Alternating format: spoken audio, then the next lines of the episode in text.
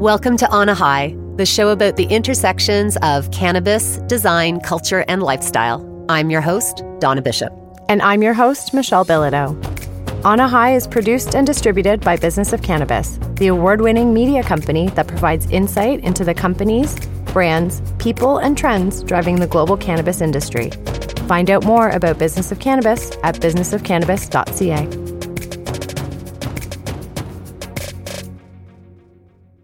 Hello, Michelle. Hi. Nice to see you as always. Good to see you too.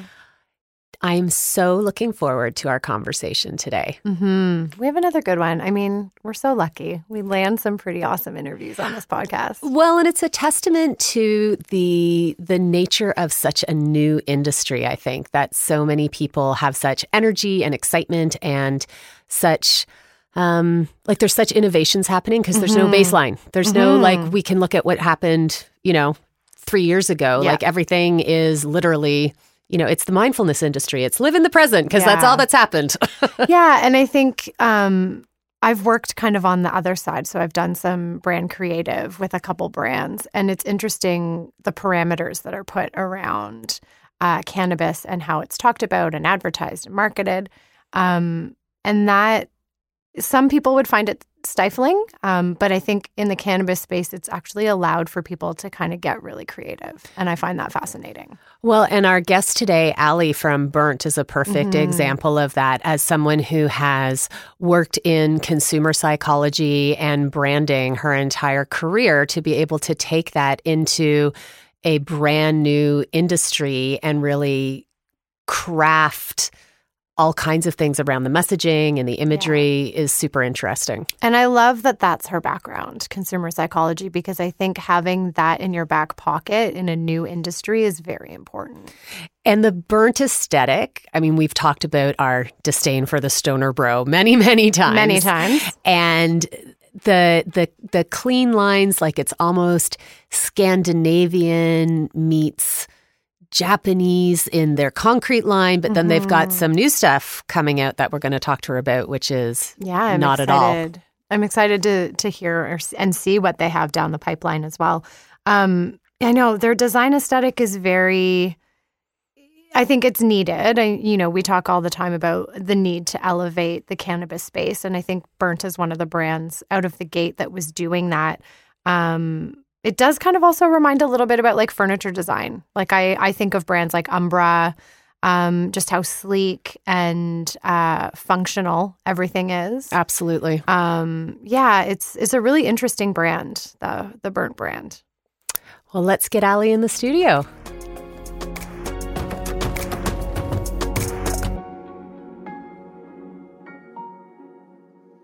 We are in the studio with Ali McElwraith from Burnt. Welcome. Hello. How are ya? I'm very well. Thank you for having me. Yeah, thanks for being here. So we want to get just a little bit of a background on you. So how did you end up working at a cannabis brand? It wasn't intentional by any means. My background is in brand and brand development, and I was a consultant for about five years. And my mentor at the time took a role within Burnt. And he called me up and said, We're building out these new brands, and I would like you to come work for us. And I thought, that's probably a terrible idea because I don't work well for others. um, so, but I have spent the first year working remotely, which is great 'cause it plays to my strengths. But that's really the the backstory of it is just kind of getting, I guess, recruited in a sense, and I have loved it ever since. It's been really, really fun. Well, and Burnt has a very uh, clear design, like I'm making air quotes, like designer Mhm. design aesthetic. Was there a particular client or customer that Burnt had in mind when going through the design phase? Yeah, so our co-founders who are all really interesting, really cool people, realistically what they wanted to do was be, to be able to create something that you would actually leave out in your home. So it wouldn't be something that you use and then it's oh guests are coming over, hide everything. This is a statement piece that you would leave out. So it really was for young professionals. It wasn't to perpetuate the stoner culture by any means. It was to differentiate and again, so many professionals use it, but it was often something that wasn't really talked about. Um, and so this was kind of the spin on it and the direction that they went. And yeah, and the aesthetic is very, very clear. Um, burnt stands out for sure. And just we maybe should have mentioned this off the top. Could you give us just a bit of background of how long has Burnt been around? Like mm-hmm. I know mm-hmm. everything is kind of a new company in the industry right now, but what's a bit of the history of the organization? Yeah, truly, it's really only about two years old now. The idea came. They um, our original co-founders crowd-funded this idea. It blew up. They had uh, tens of thousands of dollars in orders. And that was really the start. That was only 2017. They were all universities, university students at the time. Then it just started snowballing. This thing took off, and now I think we're 16 different employees. We just built out a new office in Edmonton, and it just has really taken off quite quickly. Awesome. And so, right now, the line is I don't, don't want to say spare. You have, you know, a handful of SKUs. What was kind of the the inspiration behind the concrete line? And then is there are there new accessories that we can expect um, and new materials coming down the pipeline? Yeah so we have an incredible product design team and they're always playing around. I mean it's always really cool to be in the burnt office because there are all sorts of different things that you can find in there. But we have things we've had quite a few products in the lineup or i guess ready to come out into the lineup for quite a while now. It's just getting them into production. But we have our dugout coming out in 2020. We're playing around with new materials as well because nothing we do is really status quo and uh, we always need to be shaking things up. So we are looking at different materials right now. The concrete I love again because it's really aesthetically beautiful, mm-hmm. but as well even within the burnt ceramics, I mean, the hexagon, the fact that you can put it in the freezer to have kind of that cooling effect, you can put it in the dishwasher. I mean, that's just such a win win. They really, our product design team just thinks of everything. Have you noticed any trends in terms of where your customer bases are? Like where it's being shipped to and stuff like that? Like that would, that's kind of interesting to me because the design is so minimal, cool, gorgeous. We are heavy on US. And I mean, we can't really ship there right now, but you wouldn't believe the it's it never ends daily the amount of requests we get if someone can somehow figure out how to ship it to them. It's not something that we've ever um it's not an oversight that we're not shipping to the states right now. We are actively working on make it happen, but even if you look at our social followings, 75% are out of the states. Only 25% are in Canada. Wow. So it's really skewed. I mean, I think, in my personal opinion, we are well suited to the California market. Yeah. Um, but right now, we are shipping to Belgium, Australia, quite a bit of the EU. We will be in stores in the EU soon. And we've been saying this for a while, so I should be careful when I say it, but we always say, I promise we'll be in the States soon. We were saying by the end of 2019 before, and now hopefully we're saying by spring 2020, but we are really focused on getting there because I actually think that our sales will do really, really well once we start offering there. Uh, it would be such an important market, California, Colorado, Michigan, Nevada, yeah. for you know just the the aesthetic as well as places where where cannabis has got a good foothold anyway. Yeah. And I think too, our products are slightly intimidating just how uh, cool they look. They sometimes the use doesn't seem as obvious. And I think when we're in a market like Canada, which is so new, I mean, we're what, 14, 15 months in now, we're not even, we're, you know, a lot of the market isn't really there yet. We've spent a lot of time in stores and I've spoken with a ton of retailers and they're saying most people are coming in and just need the basic information. So it's not how what can we start doing that's new and unique and cool. It's I don't know anything. Please help me out. So I think getting into um, a few more more mature markets will be really great for burnt design specifically. Yeah, and that kind of leads great into our next question. So we wanted to talk about what's next for Burnt, and um, if you go on the Burnt website, there's a new product that you guys are launching called Made by. So can you tell us about that? Yes, so Made by will be launching in the next few months here, and that's artist designed uh, single use vaporizer pens. So we've partnered, um, and I guess the news came out a few months ago. We partnered with Valens, and so we are really excited to launch these because, especially if you you in the retail space, it will stand out. I mean, it is the opposite of every other cannabis brand that you see when you think like dark, chunky, from a visual standpoint, dark, chunky fonts, very much on that kind of. Um, I would say bad boy or bad girl kind of vibe. This is bright, fun colors. It is really, um, I would say, uplifting, positive language. It's just, it's something like you will never see. And I say that with a smile on my face because I think it's really fun and I'm really proud of it. Um, it is it is cool to see something so colorful in what is seemingly a very minimalistic yeah. trending space. Every vape pen I have is either black or white. Yeah. And these are not that at all. Yeah. So the designs come from an artist. Um, he is Alberta based and his, his name is Glenn Ronald super neat guy. And then as well, everything that we put together with this is of the highest quality, which is really cool as well. Um, there's it, everything in it as well as will be very pure. No additives, no extracts, or sorry, no additives, no anything extra that you've added in post production. Everything is pure. The hardware is of the highest quality that you can imagine. We've just partnered with all of these specific people to make the best of the best when it comes to the vaporizer. And so, yeah, it will be a standout for sure. So I'm really excited to bring that. You mentioned that it was a partnership with was it Valens? Yeah. Can you share a little bit for people who don't know what Valens is? What is that the what is that partnership? So they're based out of BC and they are going to be doing our extraction. So we're doing a CO2 method. Um, it's really neat. I didn't know much about extraction before, so when as well when we're coming to market, you'll see um, and the creative concept that we're working on right now to bring it to market will really be transparency. So there will be nothing hidden about anything that we do with this product, from the cannabis that we use to the extraction that we use, and then the hardware. Every single feature, everything will be transparent and on display, um, which is kind of fun as well to create behind the scenes.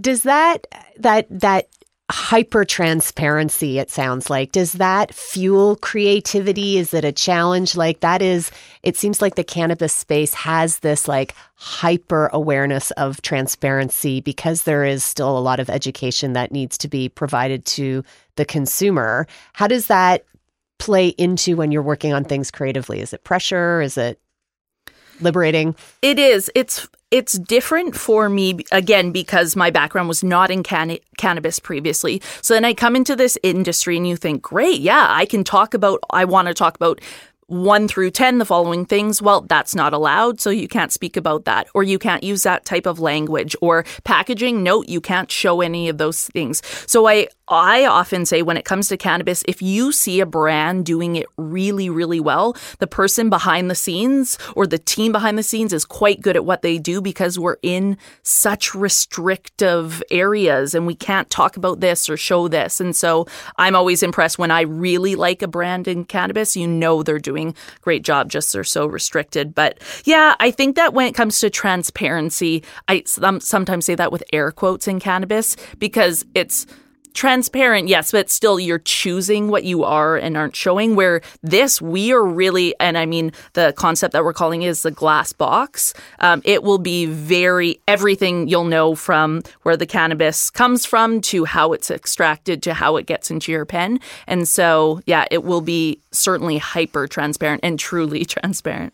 You mentioned that the pen is single use. So, how many uses or how many pulls do you actually get off the pen? And then, will there be a recycling program along with um, the made by pens? Yeah, so we're actually working on and and I can't say too much because it's not my area, but we are working on a recycling program right now that's beyond just throw it in this box and I guess you don't really know where it goes from there. Mm-hmm. So, but that's not my area specifically. Um, but I know that we are working with um, a partner in that area. And then as well, um, I think it'll be somewhere between 80 to 120 puffs. And something that we have really focused on with the hardware um, is that it's kind of the idea of like actually good to the last drop. So it won't be your battery ran out and then you still have a quarter of it left. So mm-hmm. you're really not getting the value out of it. So this will actually be charged up so that you can kind of expect again good to the last drop. It will you'll be able to use all of the extract in there. Awesome. Do you notice any differences between the cannabis industry in Western Canada versus central or eastern Canada. Like the burnt logo and everything definitely seems to leverage the Rockies and a, and a West Coast vibe. It, do you notice anything different across the markets? I do, yeah, that I do. I guess, especially I live in Toronto and my team's in Edmonton, so I go back and forth quite often. Um, you see big differences, obviously, in the retail trends. Um, the rollout, just as well from a regulatory standpoint, has been so different if you go to the prairies versus coming out here. Right, Alberta's mm-hmm. now up to I think something like 398 stores. Wow. Where I, and I, I am not sure of the number on Ontario, but obviously Less. it's. Are we? I think we're still at 25. No, like it's it's just drastically different. I also think Saskatchewan. I think the prairies are an overlooked market. Saskatchewan is a huge opportunity, and I think the go-to is always when you picture Canada and you think of business Vancouver and Toronto are the big staples, which makes sense. The, you know, large populations. But I would say that the prairie market is one that is quite not that isn't quite as tapped into as I thought it would be or would assume it would be, just based on the pure volume that they're doing. Even compared to population numbers, Alberta and Saskatchewan are doing huge numbers in cannabis consumption, but yet again, it's kind of one of those things where I think it's overlooked, and you always just assume to go to Toronto first. Um, but when it comes to cannabis and uh, target demographics and demographics using cannabis in general across Canada, you really kind of have your three main people. One of them being I know nothing, which is a lot of people. There's two, your high THC hunters. So they just want low price, high THC, no brand loyalty whatsoever. Or you have the people coming in saying, I've been smoking for 20, 30 years. I like one of two strains. I know what I like, and that's kind of it. And I've found those demographics pretty consistent from BC to the west, uh, East Coast. There we go. and do all those three demographics share any interest in design the same way? I mean, obviously, there's going to be fragments within them, but. Yeah is there an interest in accessories based on your previous experience with cannabis consumption that you've noticed? Well, I think uh, so far it's kind of like the life cycle, right? You start at pre rolls because you don't know how to roll. So when you're starting at pre rolls, which makes a lot of sense, and then maybe you would start rolling your own now, you feel a little bit more comfortable with cannabis. You're going to start with maybe some of the more basic accessories, and then you start getting into bongs. Then you start kind of going from there. But I think that we're one just not quite there yet in Canada, where the brand loyalty is not there at all, which is hurts my heart a little bit being person who works in brand.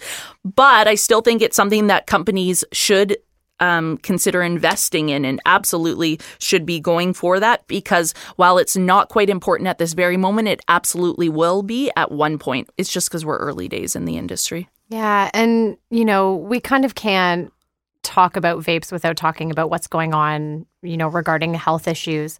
Um, What's the company's stance on vape related illnesses? I mean, you touched on it a little bit earlier, talking about transparency. Um, but where does Burnt stand, especially now that you guys are are launching a, a vaporizer pen? I think for us, it started with educating ourselves on just understanding where the illnesses come from. So looking at, okay, great, there's three different types um, of ways that you can be vaping, right? So there's the dried flower, there's a THC tar- uh, cartridges, and then as well, there's kind of like the uh, e cigarette sort of thing. Great. So we started to look at that, understand that. And then we started to look at a lot of the reports and, and referencing what they were saying about it. And when it came to especially the THC cartridges, how 75% of sales were black market, which was a huge number that we thought, okay, well, this makes a little bit more sense. Then when you looked at all of the health related incidents, when it came to the THC cartridges, every single person on there had a history of e-cigarettes as well. So it's kind of one of those things where, again, I'm just stating pure facts. I'm not saying whether which ways um, my opinion on anything. So that was the straight facts. So then. I guess our opinion as a company was that we felt as though there especially in the states there needs to be more regulations around yeah. this because it's really quite loose and some states are different and so for us how we're moving ahead um, is as I mentioned earlier, we are doing a full spectrum, true to strain um, where cannabis is coming from. So it's one strain. There's no additives, nothing like that whatsoever. So that we're really coming from a pure standpoint. Then, secondly, we're working with Health Canada. We have third bar- third parties really looking at um, t- our testing. And again, we're working alongside, as I said, with Health Canada, and we've just partnered with all the people who are the best at what they do. So it's for us, I think, something to always be concerned about, but as well, we know that we're doing everything that we can to ensure that we're not adding to anything as well. So that's just kind of, I don't know, it's uh, maybe that's a bit of a non answer as well. It was just something as though we looked at all the stats, maybe they, I think the media reporting is a little bit interesting, as it always is. It's not just cannabis, of course. Yeah. Um, but I get the concern initially. Mm-hmm. Um, that's also where we're going and my team as well on the creative side of things is when it even comes to extraction and vaping i really didn't know anything about it previous so now i've done my education and we're going to pass that on to the consumer as well so that it's not just oh smoke this this is great it's okay great, choose this one, but here's why, and here's everything that you should know as well, just about um, vaping, the whole process and extraction. So everyone can walk away informed and know what they're actually putting into their bodies. Yeah. Amazing. I think that's really important, especially given everyone's concerns right now with yeah. vaping. Yeah. Yep. Yeah. Awesome. Well, uh, can I have one more question? Yeah. As someone who's worked in brands, mm-hmm. What's it like to be at the precipice of an industry? Like we had this great conversation with Scott Campbell in season two of Beboe, and he talked about the power of finally being able to put an emotional connection to a cannabis brand. What's it like as a branding expert to be part of a brand new industry?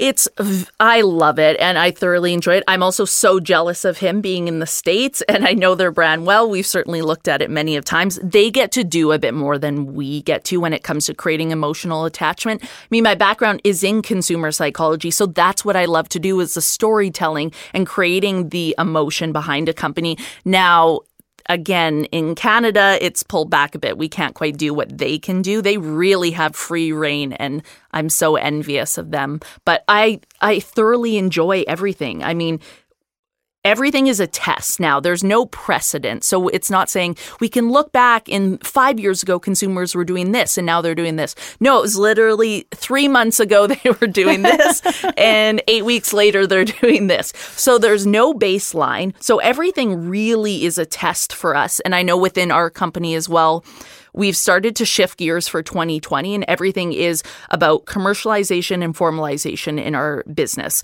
Even creatively, what can we do to start to create a process? Then we're going to, as soon as made by launches, we're going to look back, test it, and really, I hope to start creating our own statistics and things that I can test and measure against because there is n- nothing really out there to look to. Amazing. Well, thank you so much for coming down today, Ali. We really appreciate it. Thank you for having me. Thank you so much for listening today. We are so grateful when you share on a high and review us on Apple Podcasts. Thank you. We would love to hear what you think via Twitter at BFC underscore Canada. Until next time, I'm Donna Bishop. And I'm Michelle Bilodeau. And we look forward to you joining us again soon.